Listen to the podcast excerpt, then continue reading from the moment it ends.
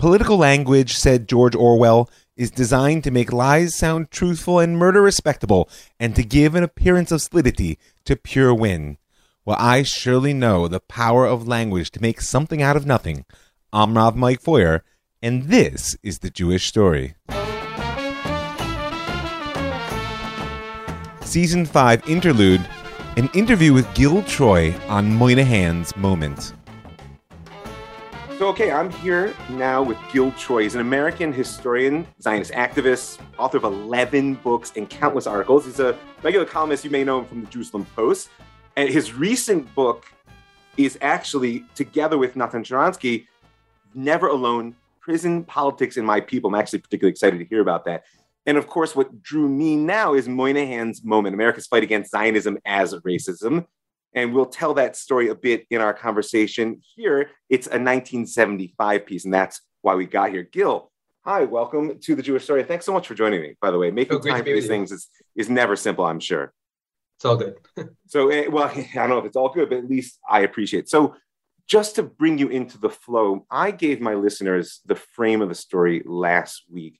In telling the story of Zionism as racism, I would say in the context of this idea of Israel being a light unto the nations. I want to read you a quote actually that I gave last week, but it's always worth repeating. It's from David Ben Gurion's Medinat Israel HaMechudeshet. It's a work I'm guessing as a longtime Zionist yourself, you've at least heard of, maybe you've read it. He published it in 69, so it's sort of the end of his life. Um, and famously, Ben Gurion was deeply involved with, and even made, I would say, a lot of use out of this idea of Israel being a light unto the nations. And he says the Jewish state which in one stroke brought Am Yisrael and all its ancient history together with the modern history of humanity, is meant to reveal and awaken the qualities hidden within the Jewish people to make us a light unto the nations.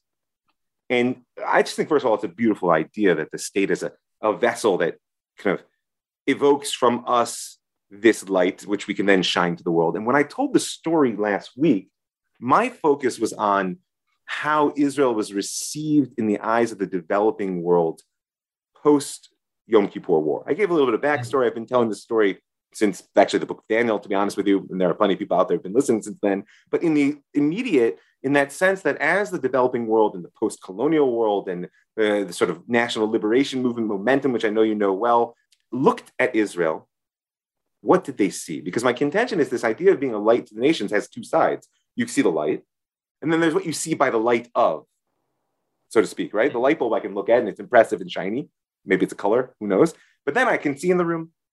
And it personally was eye opening to me when I read your book, Moynihan's Moment, how profound the groundwork had been laid for the world in which we live today, which we'll come to further. I mean, today it's almost become passe to call Israel a colonial, settler, white supremacist state. I never realized that that was a done deal in certain hmm. respects, at least in language, if nothing else, by 1975. That was hugely eye opening for me in your book, and I appreciate you for it. We will come back to it. But right now, what I'm going to ask you to sort of speak to is the other side. What do I mean? If that's how the nations saw Israel and the whys and wherefores we'll get to, my experience was that Daniel Patrick Moynihan was the other side of the coin.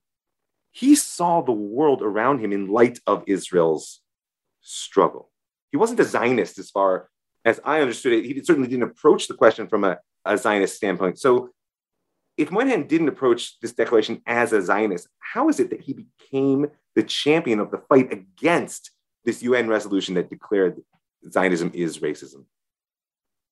As you point out, Daniel Patrick Moynihan, when he came into the United Nations, was had been a Harvard professor, had served in the Kennedy and Johnson and Nixon and now Ford administrations, was a remarkable display of bipartisanship we badly need the United States. Unique even in its time today and, and, and in Israel uh, today. Right? Was extraordinary even animal. then.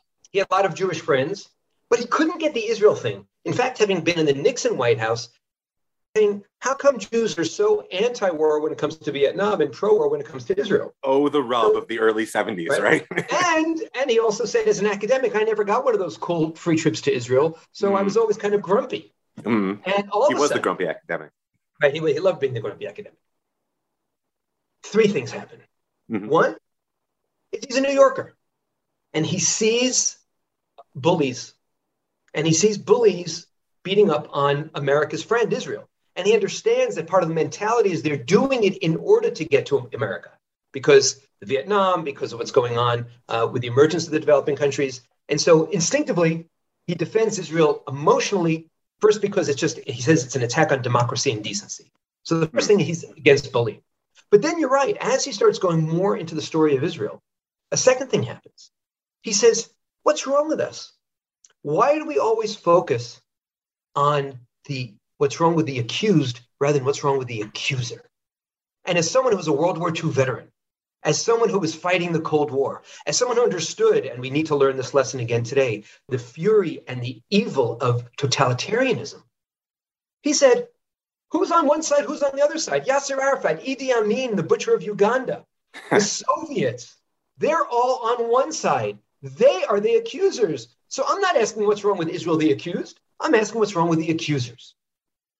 And then, deeper into his story, especially as he befriended a man whose last name will certainly be familiar, Chaim Herzog, who's the father of the current president, Yitzhak Herzog, but is part of a famously legendary Zionist family. He was the son of the great chief rabbi Yitzhak Herzog, who helped write the, um, the, the prayer for the state of Israel, which we say uh, so every frequently. week. Yeah. Um, he uh, he was the brother-in-law of Abba Eban. He was really part of like if there was a Zionist aristocracy, he was it. Well, that's and what Chaim they say about Herzog, right?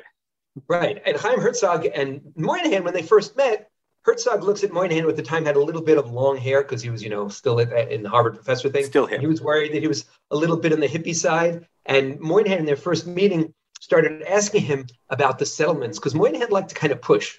So Herzog said, Is this guy going to be my friend or not my friend? They turned out to be the best of friends. They shared an Irish background because Herzog's father had been rabbi of Ireland, and, um, and so he'd been born, uh, Chaim Herzog was actually born in Belfast, and they shared a love of drinking and they shared a love of, of the Irish culture at its best, not its anti Semitic worst.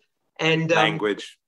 Language, love of language. They were both public intellectuals who really didn't belong in the diplomatic world because they really believed more in ideas. They both saw the danger of Zionism as racism being injected into the international bloodstream. But more than that, through talking to Chaim Herzog, through learning that the Talmud teaches us words matter, Moynihan also discovered that Israel was indeed a light unto the nations. Moynihan also discovered the Israel that he never really knew about because he never really paid attention to. He started understanding why his friends cared so much about Israel. He understood the instinctive Jewish post Nazi anti totalitarianism thing of we need a home. But he started seeing Israel in all its dimensions, in all its glory, as really a force for liberalism, lowercase l, in the world. Democratic liberalism, liberal nationalism.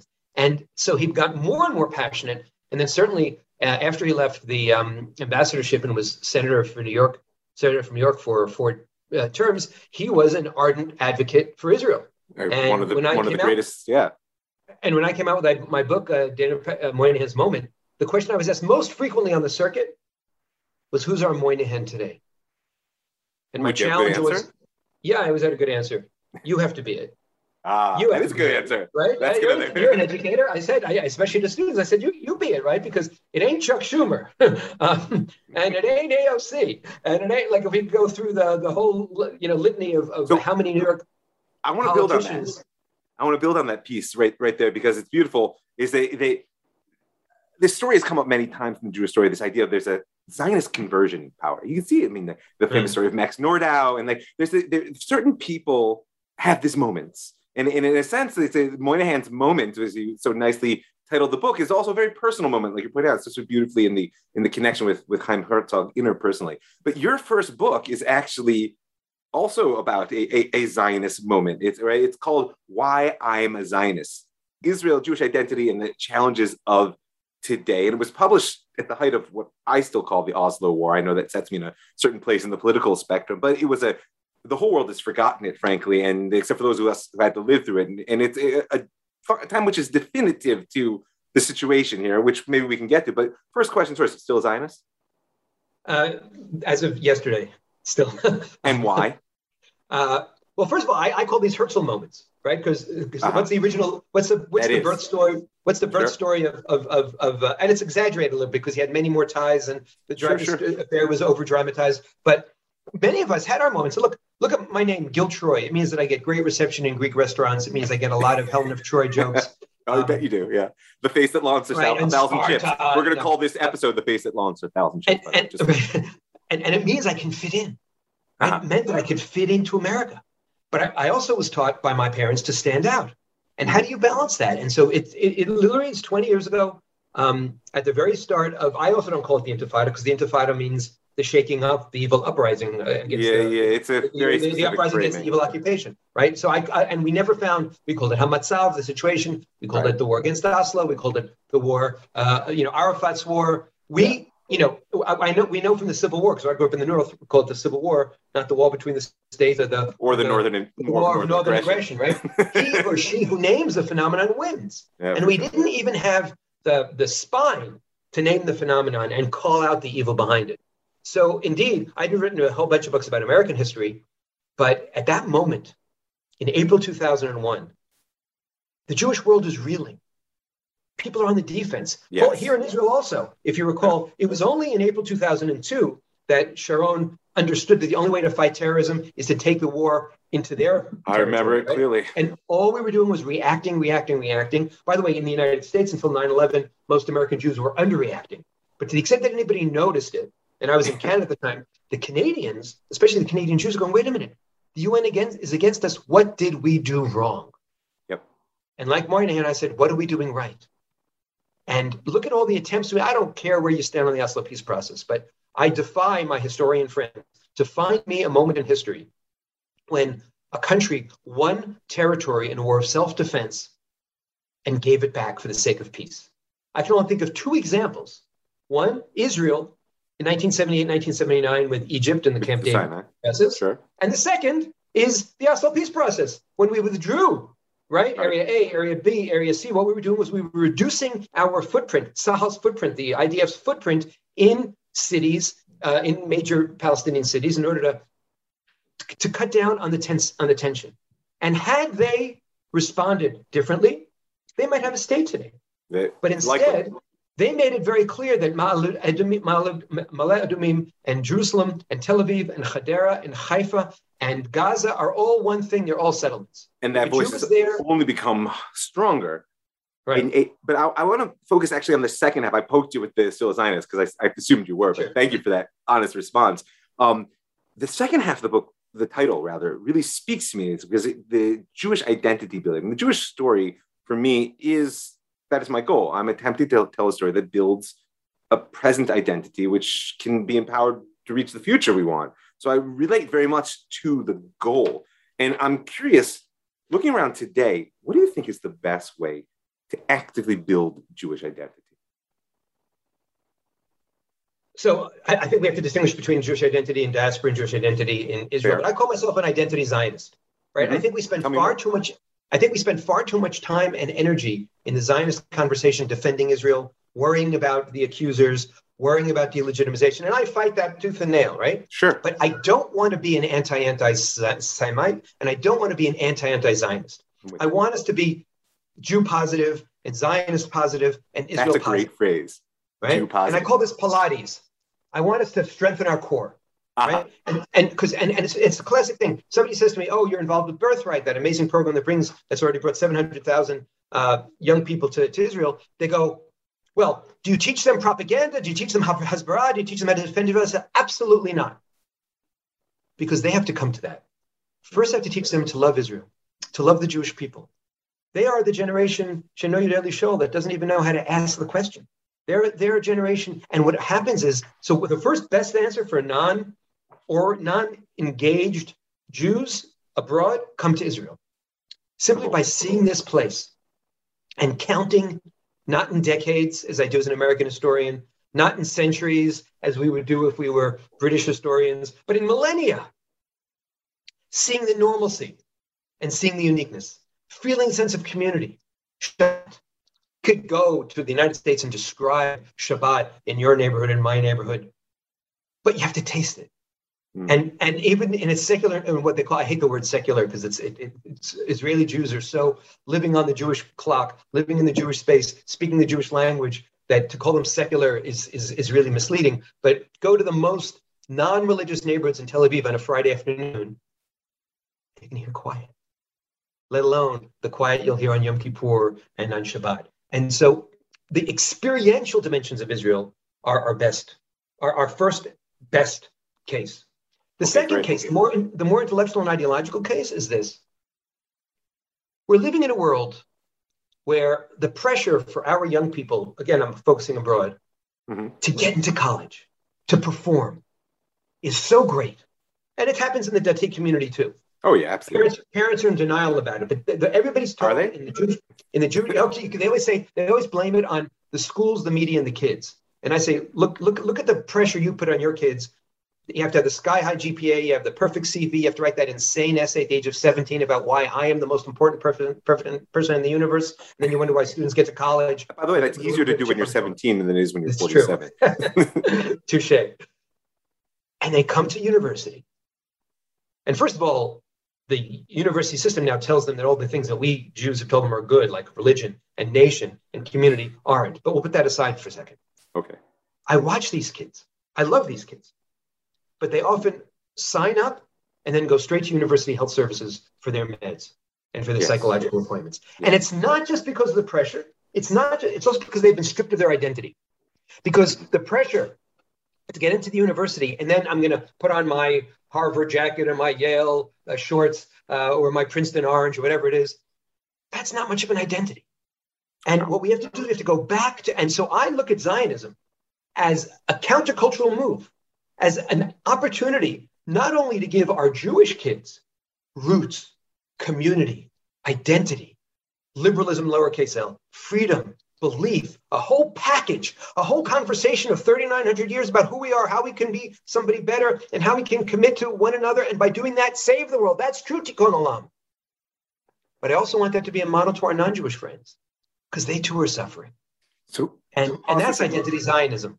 So I want to make sure I understood you because it's beautiful. First of all, you described the problem as what I would call a one-two punch, right? There, there's this um, pressure that the youth in general feel today. And, and, and the world's always been success oriented, but I think that in certainly in the last five ten years, just the competition is fiercer and the attitude is more, I hear it. And together with that pressure comes the, the sort of, uh, let's call it the price of entry into the environment. They come to mm-hmm. the university and all the things that, that uh, let's say in the broadest sense, Jewish culture holds dear become irrelevant, if not illegitimate and that's that's tremendously uprooting. And then you're pointing out that it, it, it, finds its expression in what is not an exaggeration to call a mental health crisis. I mean, we're not alone in putting pointing the finger at that. But the, the solution that you offer is, is, is quite powerful and beautiful, which is that a grounding in a richness of culture, what to me I think of as the as the breadth of story, like you point out, not a question of decades or, or centuries, but millennia, right?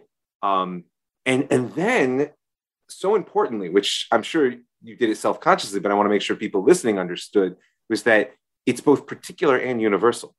Mm-hmm. Meaning, meaning encouraging these students to go deep into their story while understanding that it is a model for potentially everyone's story. It's, it's, it's world saving oriented in its own personal being, but also serves as a model, which means it loosens up some of the sort of particularist you know, uh, Jewish uh, supremacist accusations at level.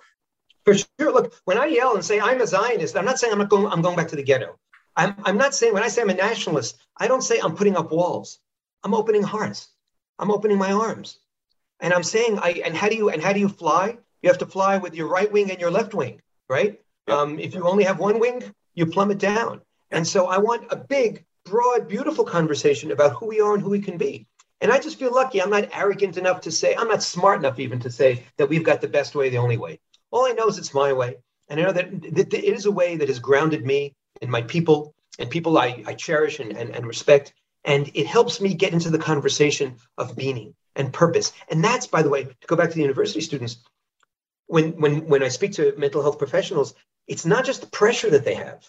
It's not just anxiety they have. They have what the sociologist Emile Durkheim called anomie, a listlessness, a purposelessness, right? So I've got the grade. I might get to the Wall Street job, but, but what, what, what why? where's why? Why, right? And so people think it's because of the pressure, and it's not. Yale, which is considered to be the happy Ivy League, had a class on happiness.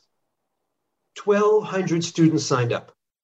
And it was and and and many of the much of the, many of the homework assignments were little practicums of take yourself on an art date or make yourself happy. It wasn't just the psychology. It was really this professor st- saw these kids that they needed boosters in how to be happy, how to find happiness.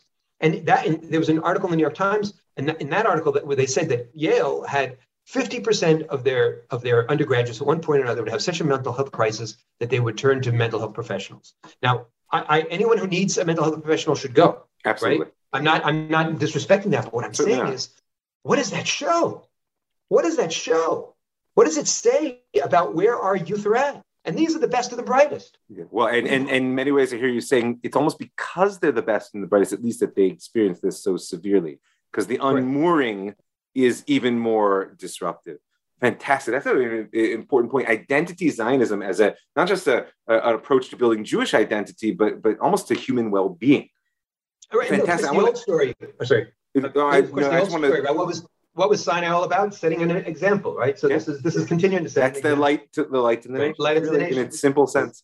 So I want to uh, change tax back to the so the, the story of Zionism is racism. In in the last episode, when I was telling the story, I noted that the rise of the PLO to real international standing was bound up with many of the same processes that produced the declaration. As we named the the the sort of advent of a of a third world liberation front, so to speak, within the UN General Assembly, um, the, the post colonial era, and, and in particular, the reframing of Israel as a colonial power, which is a, a theme that I've been tracing for my listeners basically since 48 in many ways. But it's also wrapped up with a key shift in language. I want to focus a little bit on language, both because you're an author and because it's already come up several times between us, is that there's a key shift in language around the Arab Israeli conflict, which essentially at this period changes to the Israeli Palestinian conflict.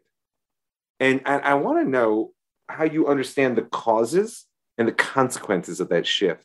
Or if you disagree, that's fine. But from the Arab Israeli conflict to the Israeli Palestinian conflict. So I, I, I think there is this profound shift. Before I get to the causes, one another way of framing it is not it's not just that we go from the Arab-Israeli conflict to the to the Israeli-Palestinian conflict, but we also go from the Arab-Israeli conflict to the Arab-Israeli conflicts. Once we put an S on it, then all of a sudden we say, okay, because what's happened is, is that the, the, the Palestinians have kind of hijacked the entire conflict. And first of all, it, it leads to Jewish despair because and, and despair from others because say, oh, it never changes. We just had the Abraham Accords. We had mm-hmm. peace with Egypt, we had peace with Jordan. The Palestinians want us to believe that nothing ever changes, but it's not true. The Palestinians simple want us to believe very powerful. The, the, the, Palestinians want us to believe that it's the entire Arab world united with them. It's not true. The Israeli the Palestinians want us to believe that we're racists. Have you seen the excitement that Jews have about the um, Abraham Accords? Israelis have about the Abraham Accords. They're hosting people from Bahrain and the UAE and going there. So what kind of racist behavior is that if we were truly racist against Arabs? Right? It wouldn't be like that. No. So so by adding the S and talking about the Arab-Israeli conflicts, we burst through a whole bunch of lies. Yeah, fair. Very nice. Two key causes. Number one, 1973. The Yom Kippur War. Michael Oren, the great historian, has this great riff about how Americans have this amazing ability to take a surprise attack like Pearl Harbor, and because we won, treat the whole thing of World War II as a victory. Israelis take the surprise attack, and because, of course, we lost 2,700 young people. Yes and were forced to kill 10,000 Arabs. Yes. Because of that, we don't celebrate the amazing victory we had. But in West Point, when they teach about the, the 1973 war, they teach about an extraordinary military burst of genius where by the end, after only three weeks, we were not only on the road to Damascus, we were on the road to Cairo. Yeah. And so it came at a high price, of course, they acknowledge, but this is a victory.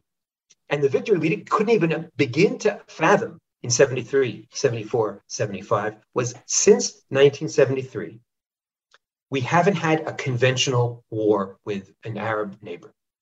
The big old fashioned 48, 56, 67, 73 Tank wars battle invasion count, yeah. ended, right? Yep. And eventually we had peace with Egypt. You could talk about it as a cold peace, a warm peace, peace with Egypt, peace with Jordan. Um, Syria has, has imploded. And so the, the, the, the armies that were threatening us in the most existential way are gone. Now that doesn't mean we don't have we don't have problems. So we have the Israeli-Palestinian conflict, we have the Israeli-Iranian conflict, we have the Israeli Hezbollah slash Lebanese conflict. There are other conflicts, but first of all, we see that it's manageable and that things change. And secondly, we see so that was the first point. The second point was indeed the Palestinians in the most brilliant PR maneuver in the last half century figured out how to be the ultimate black people of the world, even though there are dark skinned Israelis and light skinned Palestinians. They figured out how to be the ultimate victims of the colonialist, uh, settler colonialist, Israel apartheid, white privilege. It keeps on changing, right? The, the slurs against us keep growing. And they figured out how to do it in a way that no one ever holds them accountable for any mistakes they make, any murders, any terrorism. Unbelievable. And why? Because they had the perfect enemy, the Jew. And I hate to sound like some kind of paranoid Jew with anti-Semitism, but the two sides of it was they one, they hijacked the language, and two, they found the perfect victim. They're the victim, right? They're played to be the victim, but they, but they really they, they they worked on the world and they did it tapping in to centuries and millennia of Jew hatred, of anti-Semitism, of stereotyping. And so now Israel, which once was the colonial poster child, right? A democratic country that emerged from the, colonial, the, the British colonial empire is now seen as not just the ultimate evil in the world, but how can Israel be an example of settler colonialism? Who's our mother country?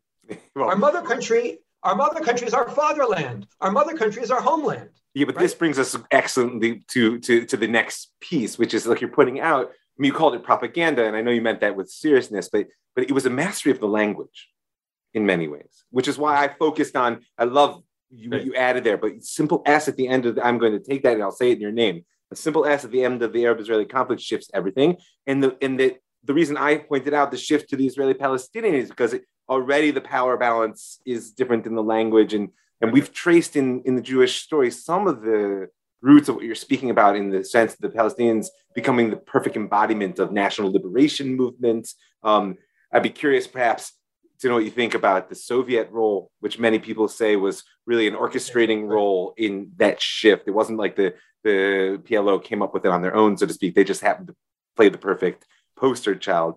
But but I want to actually focus on this power of words that you mentioned there. Um, you know, as you well know, and I haven't said it to my listeners, but many may know that on December 16th, 1991, the declaration, the UN declaration that um, Zionism is racism was revoked through a separate declaration if I'm not mistaken, you even said that maybe the only declaration that that has ever been revoked. Yes, or you're nodding because I hear you. Yes. Great. I'm glad. I remember. So so so um you know people like and even in your story you point out many people said that like what difference does it make the the, the UN General Assembly declaration even Israel in many ways the Israeli government held that but but as an author I mean words matter this we've already established even in our conversation so can you tell me a little bit how you see the the consequences to Israel to the Jews even to the international community that flowed from a UN declaration that Zionism is racism.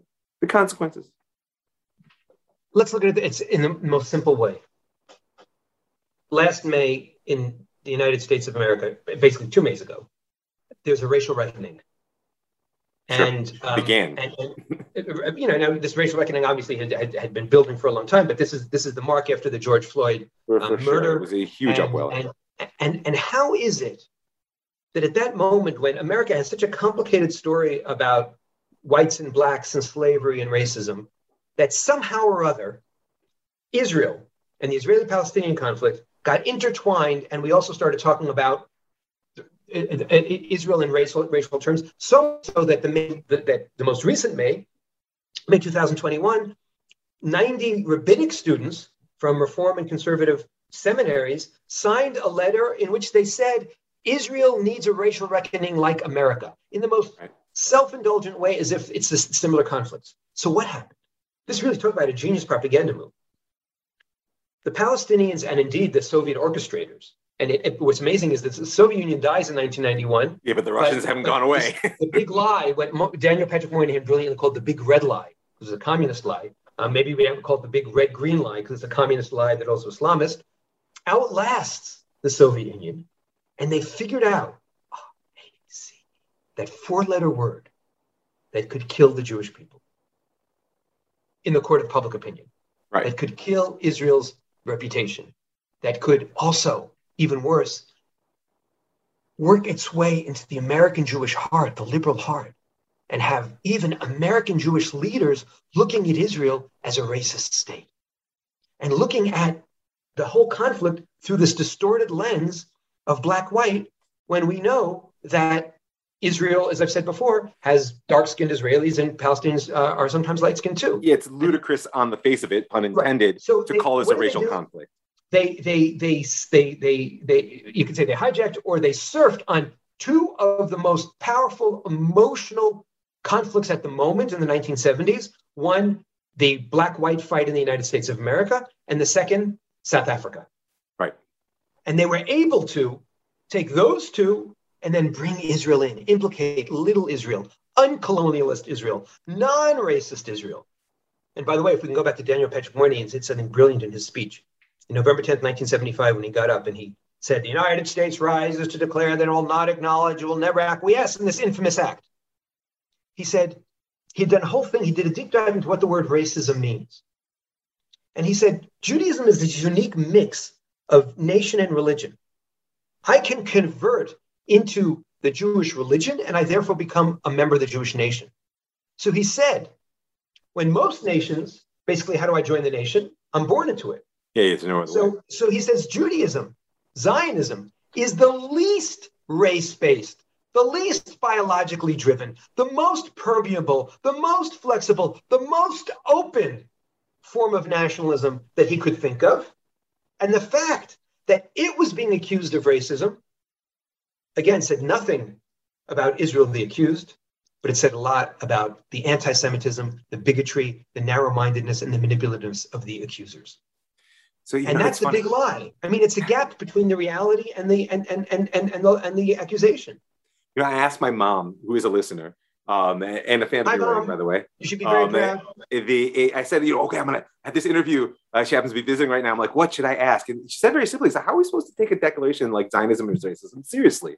It's true. And, and pointed out, especially as you point out in, in Moynihan's moment, there were actually developing nations who fought against the declaration, not because they were so big a fans of Israel, but they were afraid of the gutting of the meaning of this term because it mattered to them, whether it was in South Africa or it was other emerging nations, right? But today, like you're pointing out, it's not only it's stuck, but because it's so central to the American discourse and to the global discourse, which is drawn after it, racism is the ultimate frame, not only for understanding this conflict and understanding in quotes, but also for labeling the villain very clearly, you know?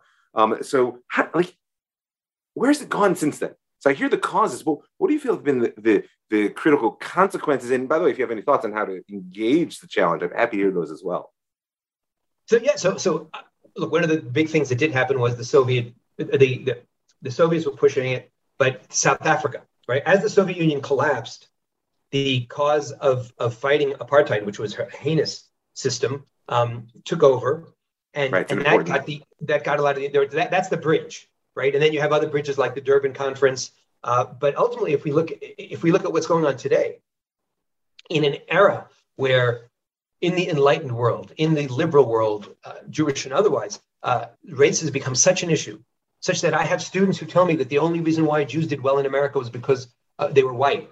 And I say, wait a minute, you have no idea in the 1930s and the 1950s and the 1970s, when Jews would walk down the street, even if they didn't have kippot, people kind of knew who a Jew was and who a wasp was, right? And there were Jews who tried to pass it. How many books of and, and movies uh, were, were, were written and, and, and broadcast about Jews trying to pass as wasps?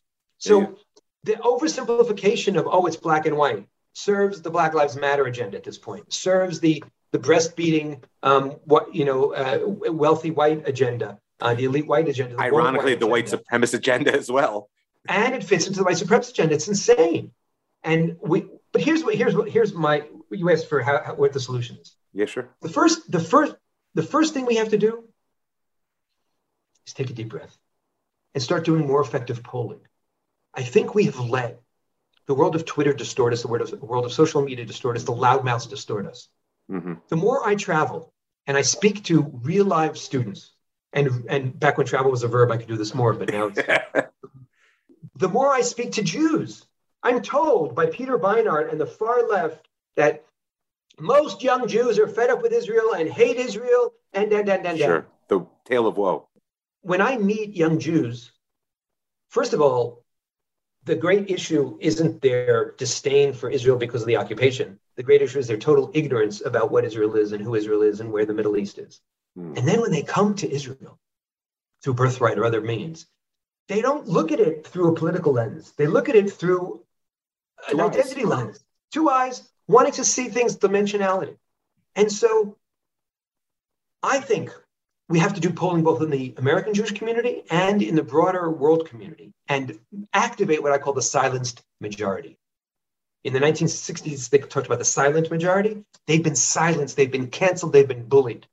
We have to teach the 60, 70% in the middle who don't who aren't waking up every day super politicized, who aren't going to cancel you if you say the wrong thing, and are simply so afraid of being canceled that they've gone quiet that the self-cancellation that they're doing and the self um, the, the self-abnegation that they're doing politically is harming us all. It's happening in Washington where the, the, the crazies run the extreme the gamut and the right and the left yell and scream one another. There's a there's a sane middle. You can love him or hate him, but Joe Biden was elected on that premise. Yes. African Americans in South Carolina who are supposed to be rabid, crazy, yelling and screaming extremist radicals said, I don't want some radical like Bernie Sanders or Elizabeth Warren. I want a grown up in charge. Now, maybe he's a little too grown up, but that's all. Okay, wait, that's. I want a moderate. I want a moderate. Right. I want, right? So there's a moderate streak in America. There's a moderate streak in the American Jewish community. There's a sane streak in America. There's a sane streak in the Jewish community. There's a sane streak in the world that's being obscured by social media. So before we even get to the conversation about how do we frame a conversation, who are we?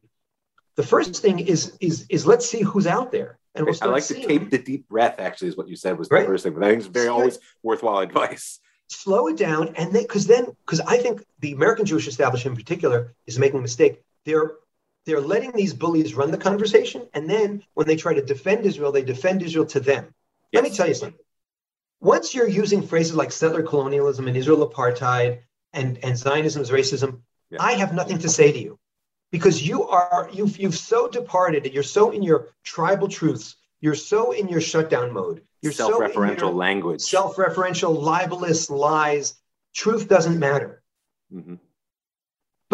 If i thought that 80% of the american jewish community was speaking like that i'd really be in trouble i think that perhaps 80% of the professoriate and um, our rabbinic students might be speaking like that. Well, I don't even think that's true. I think that's an exaggeration. I think 80% of the loudmouths are speaking like that, right? And right. we need, so we need to identify the people in the middle and then message to them. And the message to them is about identity. The message to them is about reality. The message to them is also most important about complexity. Hmm. My academic colleagues can go to Starbucks and they can write 35 different papers about the complexity of Starbucks, about the why do you pay six dollars and fifty cents for a dollar twelve coffee in the anthropology of Starbucks and who sits where in the history of coffee and on and on and on. Everything's a, everything's as my mother would have said a misa, a story, a complexity. yeah, right. Sure. When it comes to Israel, slogans: Israel apartheid, Zionism is racism. So first of all, the academics choose to turn off their brains when it comes to Israel is a form True. of anti-Semitism. But secondly, all I want, I don't want anybody to agree with me. I want people to just turn on their brains, see dimensionality, see complexity. I always say, if people walk, if I walk away from a speech and people say, Hallelujah, I see the light, I'm in trouble because somebody else is going to come after me. They're going to be smarter, they're going to be funnier, they're certainly going to be better looking, and they'll see their light. But if they say, Ah, I see the grays, then we've got a conversation going. So I want to I want to seize this. First of all, it's excellent, excellent. I don't want to lose track of it. First of all, deep breath, slow it down honest polling, practically speaking, like get a and don't forget this silenced majority, as you so nicely said, um, and and speak to them, remembering that to enter into the extreme to try to engage on their language is already to waste energy and perhaps even to lose, and that there's a world that we can serve, and that image of of uh, you're not looking for the hallelujah moment of seeing the light, brings us back to where I began, which is that you may not looking to be see the light, but you want to shed some light so people can look at things sure. on their own. And and so beautifully, you know, the story of um, Moynihan's moment bespeaks one individual's very powerful political individual, but on the end of the day, one individual's awakening and not only seeing the light of Israel, but first actually seeing the world by Israel's light, and then, as you pointed out, you know, seeing the light of Israel. um, and uh, I think offers us both insights on the past and and some hopeful and even uh, action oriented perspective on the future. Before we wrap up, two things. First of all, uh, you have a new book with Natan Sharansky, uh, The Zionist Ideas Never Alone, Prison Politics, My People, as well as much other material. If people want to get the things you've written to know more, what do you, how would they best do that? So I have a website, www.giltroy.com. Perfect. Um, and you can, and on the website, you can sign up for a newsletter. And um, all the books you very kindly mentioned, Moynihan's Moment, The Zionist Ideas, uh, Never Alone, are all on uh, Amazon. And um, uh, and and you know they're all attempts to kind of get the conversational ball rolling. I mean, I think. and I can say personally, from having read Moynihan's Moment more than cover to cover, all worthwhile. Well, thank all you. worthwhile. Uh, last, so last, last thought. Um, Sure. I- the the audience I have, thank God, is is uh, is not small, and it's very diverse. Jews and Christians, conservatives and liberals, religious and not. What's one thought, either on the story of Moynihan's moment or just simply on what matters to you? What's the one thought you'd like to leave that type of audience with? I woke up this morning living as a spoiled Jew, as a winner of the great Jewish lottery and the great historical lottery, because for all our challenges, for all our problems, how many Jews, if you think about it, in the last 3,900 years were able to A, wake up in freedom, B, wake up in prosperity, and C, wake up in a free and prosperous and democratic and Jewish state called the State of Israel? And I woke up and I jogged through the old city of Jerusalem. Nice. And and I said, as I say every morning, hallelujah. I'm living the miracle. I'm living the dream. We definitely have challenges. We definitely have troubles. We definitely have enemies, but we've always had challenges. We've always had troubles. We've always had enemies. I don't think we've ever before had so many assets. I don't think we've ever before had ever had so many non-Jewish friends. We have friendships with the United States of America. We say, oh, we're losing America. 72% of Americans continue to consistently support the state of Israel.